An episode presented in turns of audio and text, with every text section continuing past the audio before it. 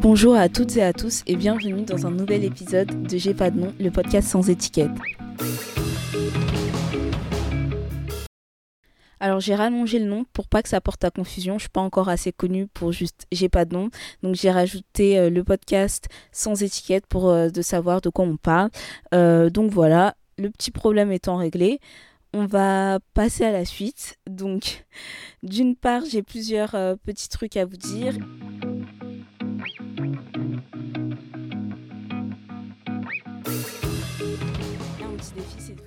Un épisode minimum par mois.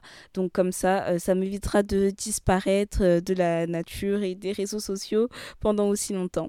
Du coup, je vais tenter d'expliquer la raison de mon absence. Au départ, c'était un choix, puis ensuite, ça n'a plus été un choix.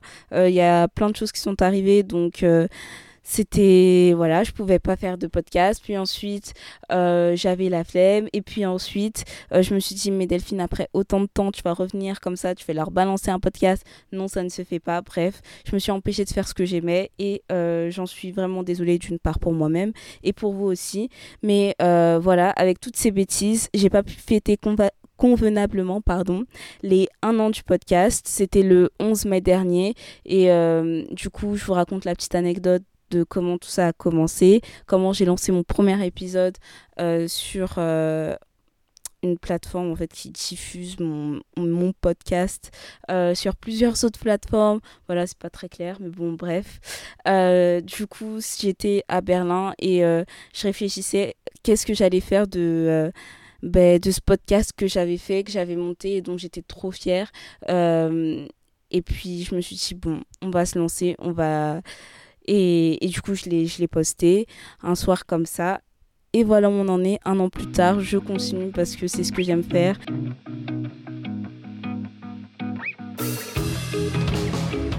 On va passer au sujet du jour.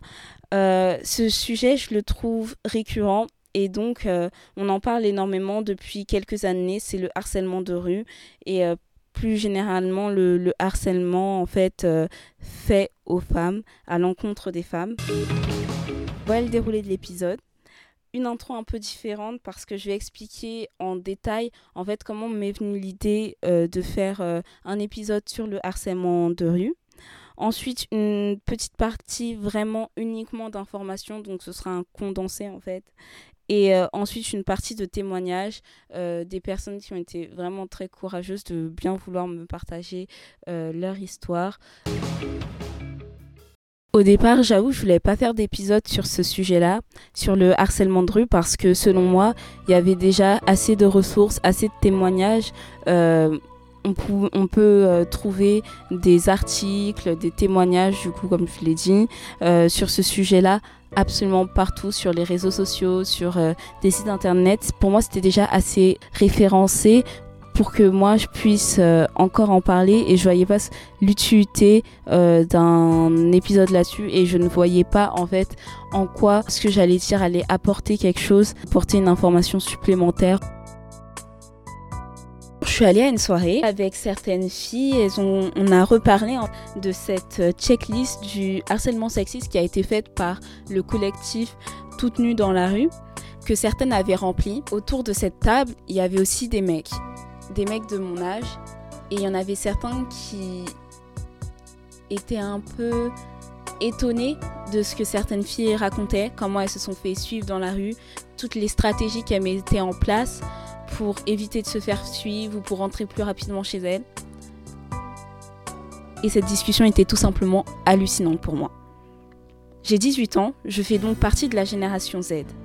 C'est une génération qui a grandi avec Internet et qui est aussi appelée la génération silencieuse. Et du coup, cette discussion, dans un sens, n'avait pas lieu d'être. Du moins, l'étonnement de certains mecs n'avait pas lieu d'être. Parce que pour moi, on est une génération où on a tout le loisir de s'informer nous-mêmes, de s'instruire nous-mêmes via les réseaux sociaux, via certains sites. Et je comprenais pas. Je comprenais pas pourquoi certains mecs étaient étonnés de ce qui se disait. Puis je repensais aux podcasts de Kif Taras ou des couilles sur la table ou peut-être d'autres podcasts que je connais pas qui ont parlé de la place d'éducatrice que prenaient les personnes militantes. Et cette place, je l'ai peut-être prise auparavant, fin collège, début lycée, mais c'était normal pour moi. C'était pas un problème.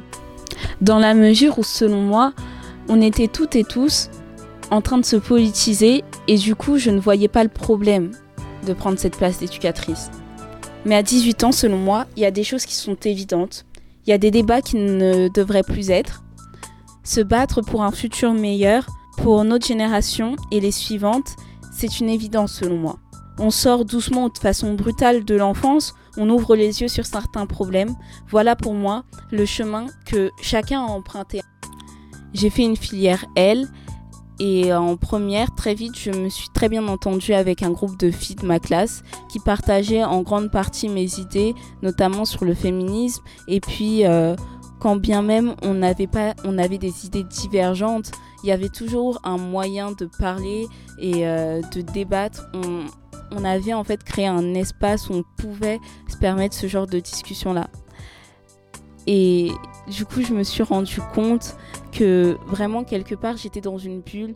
Dans ma sphère familiale, bien sûr, euh, j'avais des divergences avec mes parents, avec les membres de ma famille, mais c'était pas le même contexte. Le terme de bulle est plutôt juste parce que comme euh, la plupart des personnes scolarisées, je passe le plus clair de mon temps à l'école. Donc en somme, je passais le plus clair de mon temps avec ces filles-là, avec des gens qui partageaient les mêmes idées que moi. Et ça, c'est important euh, de comprendre ça parce que parce qu'en fait, à cette soirée-là, je me suis rendu compte que donc c'est l'année de mes 18 ans, je vais à la fac, la plupart de mes amis aussi, et euh, on va peut-être dans des facs différentes et même si on va dans la même fac, on, on prend des cursus différents.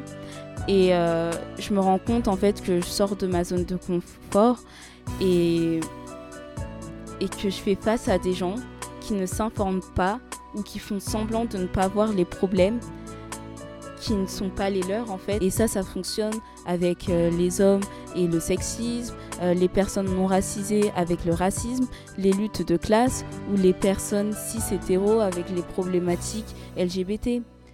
Donc voilà, le pourquoi du comment est un peu long, mais il me semblait important euh, de parler de cela et de parler un peu, on va dire, de, mon vécu et du comment je pense qu'il est important encore une fois que ce, par exemple, euh, je parlais euh, d'autres podcasts, mais ce sont des personnes qui ont euh, entre 28, 30 ans minimum et plus.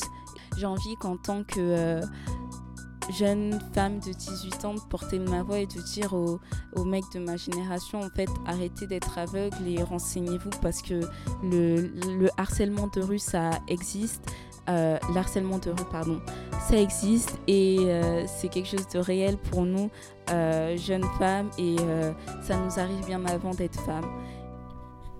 Quand je dis bien avant d'être femme, je parle femme d'un point de vue biologique. Bien avant notre puberté, il y a des tas de jeunes filles en fait qui pourront vous dire qu'il y a des messieurs beaucoup plus âgés ou à peine plus âgés qui, qui leur ont fait des avances ou qui leur ont dit des choses euh, qui n'étaient absolument pas appropriées.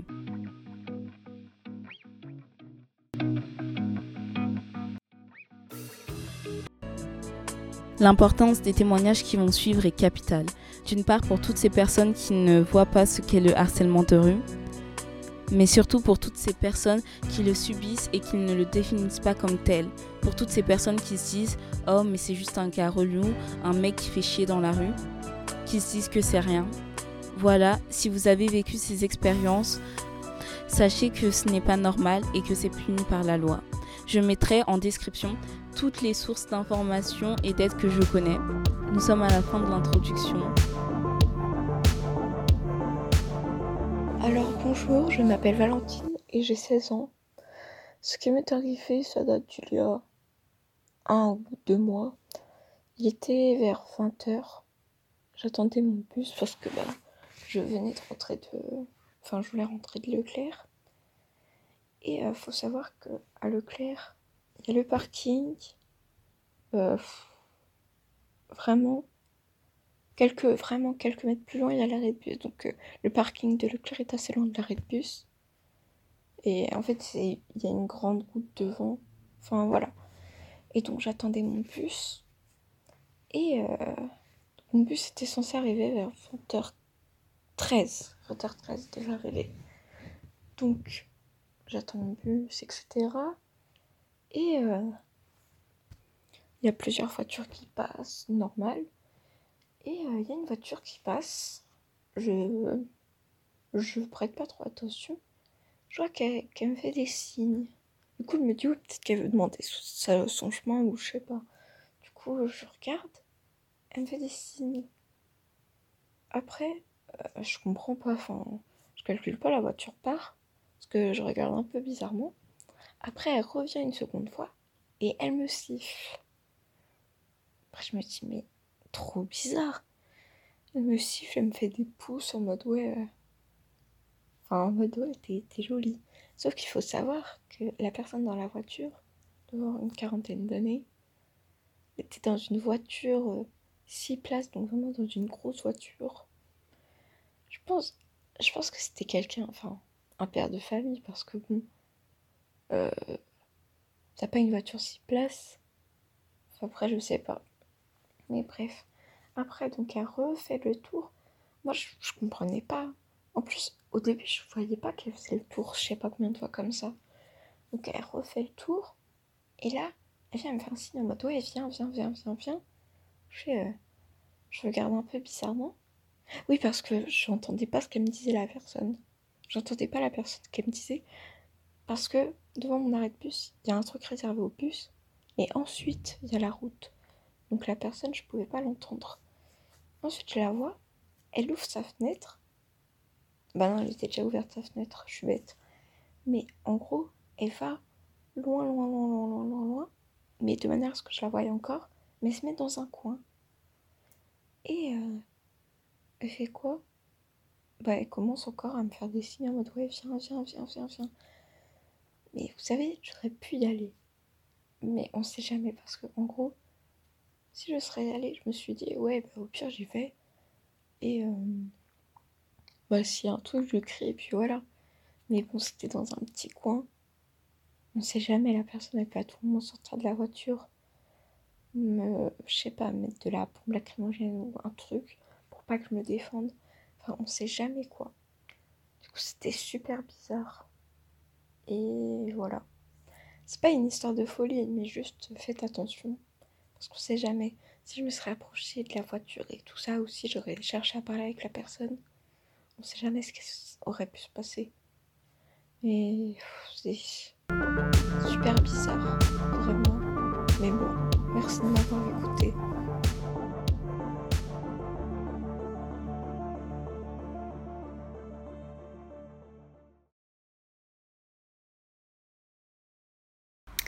Je m'appelle Eva, j'ai 16 ans et on m'a déjà suivi plusieurs fois dans la rue. Je pourrais pas raconter toutes ces fois où je me suis fait harceler, il y en a tellement. Mais un jour, je rentrais des cours, j'avais fini plus tôt, il devait être euh, une heure par là. Je suis dans le fameux RERD, assise, écouteur, bref, comme d'hab. Et je remarque un homme à ma droite qui me regarde avec insistance. Vraiment euh, dérangeant, mais euh, j'y prête pas plus d'intention. Je remarque aussi que à chaque arrêt, il se prépare à descendre en même temps que moi.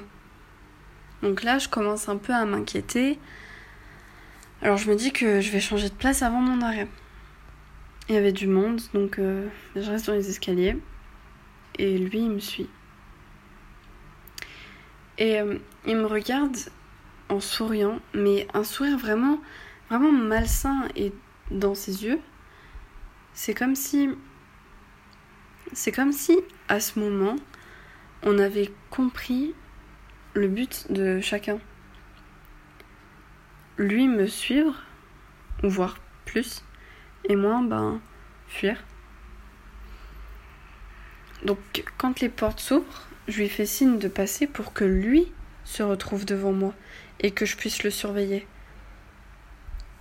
Mais il bouge pas. Il reste là avec son sourire dérangé. Et là, je sens une double pression. Parce que je sais que si je sors, il sera juste derrière moi. Mais si je sors pas, je bloque tout le wagon. C'est allé super vite. Alors je suis sortie et j'essayais de me cacher dans la foule, je faisais semblant de refermer lacet. Tout ça pour le laisser devant moi. Parce qu'il pourra pas s'arrêter au plein milieu, devant tout le monde. Il doit rester discret par rapport aux autres, mais aussi par rapport à moi. Bon là pour le coup euh, c'était raté, comme souvent d'ailleurs. Mais j'arrive quand même à le faire passer devant moi. Du coup j'ai un œil sur lui. Je le perds de vue quelquefois. Et euh, j'ai super peur moment de descendre les escaliers. Mais ça va, je le repère. Et il se retourne, comme pour m'attendre.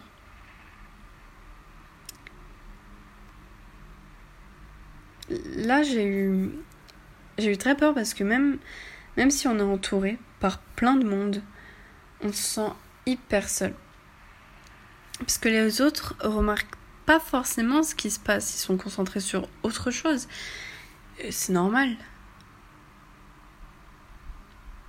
Donc à ce moment, je deviens la personne super chiante qui s'arrête d'un coup dans les escaliers, qui dérange tout le monde. Mais c'est stratégique. Pour laisser de l'avance à mon prédateur, pour qu'il puisse me perdre. Une fois que je le vois plus, je descends lentement mais j'arrive quand même à le retrouver.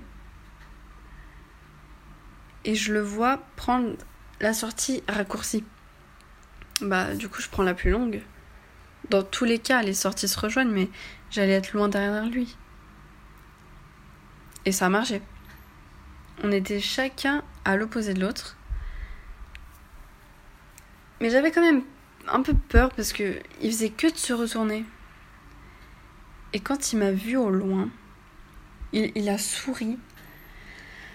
Comme, comme si. Euh, comme si. Comme, comme s'il s'était dit que, que j'étais forte et que.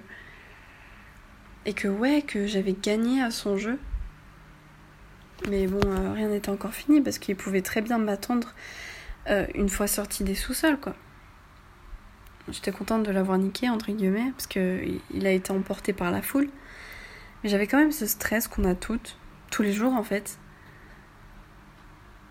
Alors euh, une fois sortie, je suis montée dans le premier bus direction l'opposé de chez moi, alors que j'étais à 5 minutes à pied de ma maison. Mais c'était pour éviter qu'il puisse me suivre encore euh, longtemps. Quand je suis rentrée, j'ai raconté cette histoire à un ami, en riant, mais euh, très nerveusement. Je trouve ça vraiment grave qu'on en vienne à se créer des stratagèmes pour échapper au danger à n'importe quel moment de la journée. Hein. Euh, c'est, c'est, fatigant de devoir trouver des plans, de faire des détours pour éviter d'être suivi. C'est, c'est pas normal. Ce que j'ai trouvé encore plus triste, c'est la demande de Delphine pour les témoignages. Elle a même pas demandé si c'était si ça m'était déjà arrivé. On le sait entre nous, c'est une évidence, c'est quelque chose que toutes les filles, les jeunes filles, toutes les femmes connaissent ou, connaîtront dans leur vie. C'est triste, hein, mais c'est c'est la réalité. On vit avec la peur de rentrer seule au quotidien, tous les jours. Le harcèlement de rue est tellement banalisé, c'est ancré en fait dans nos vies.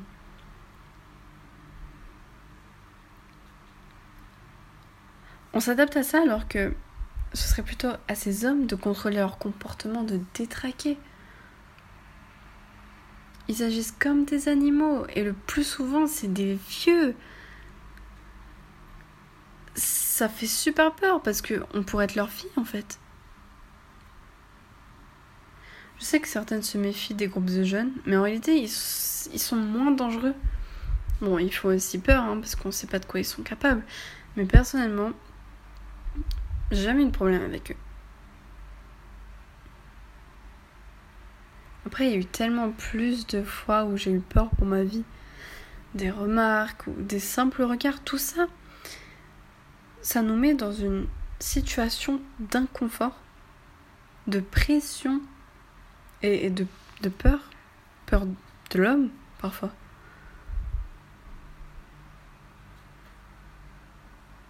Je me suis personnellement jamais remise en question sur ma tenue ou mon comportement. Parce que je suis tout simplement consciente que ce n'est pas moi le problème. Et c'est ce que toutes les filles devraient se dire. C'est aux hommes de se contrôler. C'est pas à nous de se résigner.